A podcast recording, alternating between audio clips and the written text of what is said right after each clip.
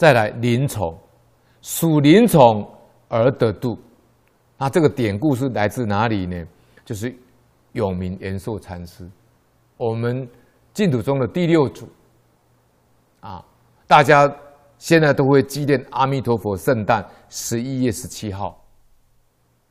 阿弥陀佛圣诞十一月十七号就是永明延寿大师的生日，所以以他呢来作为阿弥陀佛圣诞，那可见呢他是阿弥陀佛啊再来的。那么在莲师大师的放生文注解里面有提到，这个属灵虫呢是永明延寿大师，会延寿。当时那个地方的国王叫吴越王钱文穆，镇守杭州。那么当时呢，永明延寿大师还没有出家，他当时是一个。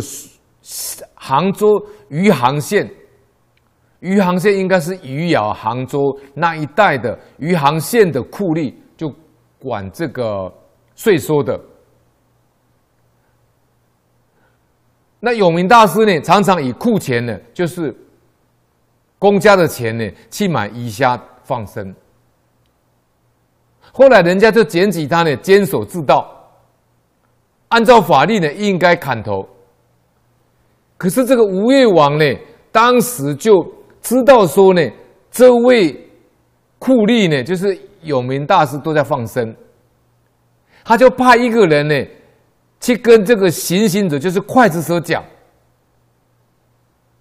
他说：如果你要砍头的时候，你看到有名延寿大师如果是惊慌失恐的话，那就砍下去；如果面不改色呢，那刀下留人。啊，这个皇帝就这样交代这个刽子手了。可是呢，当要砍头的时候呢，有名延寿大师呢，临死到临死的地方呢，他面无气色，他没有忧愁，他没有忧伤，啊，非常自在。人家觉得很奇怪啦，就问他了。旁边的人就问永明延寿大师说：“你为什么不怕死呢？”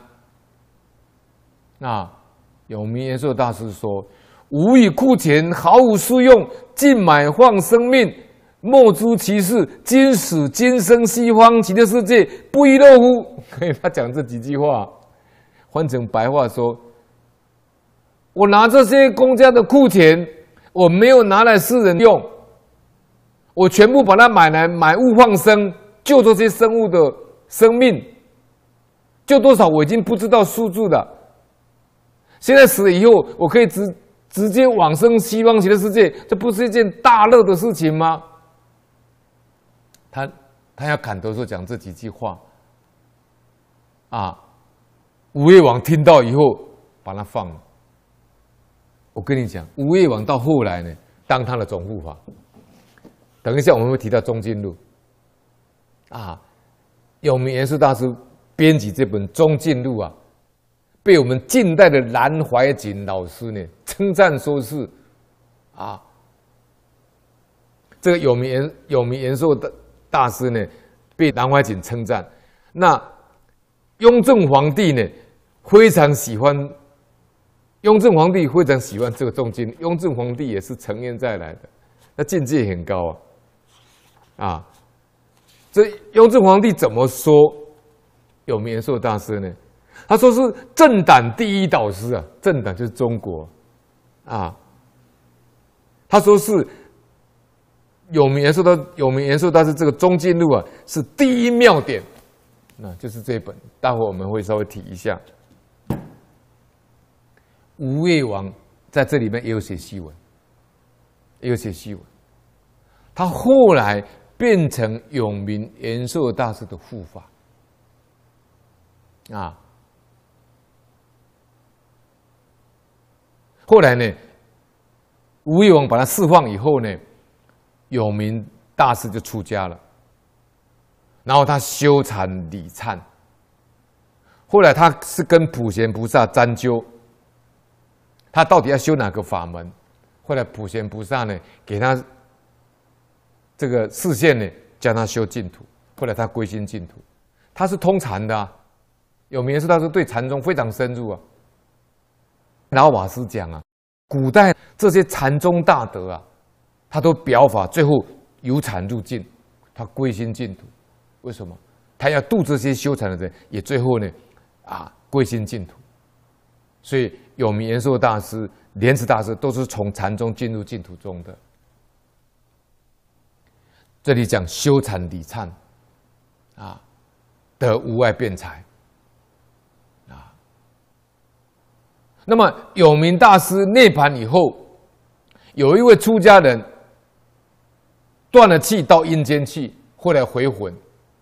这位出家人魂到阴间去以后，阎王在问他，问完以后把他放回来，放回魂以后呢，这位僧人经过的时候，看到阎罗王的旁边呢有挂一尊像，一个出家人的像。那阎王呢在礼拜永明大师，啊，他就问这位僧人呐、就问阎王说了。你拜的这位是谁啊？因为这位僧人不认识他是永明大师嘛，他就问阎王说：“你现在礼拜这一尊这位出家人是谁？”阎王跟他讲，他说：“就是阳间的永明寿禅师啊，哈，他已经升西方了，而且上品上升啊。”阎王尊敬。永明延寿大师的德行啊，所以天天礼拜啊。你想想看，啊，这就是有名延寿大师他成道的经过。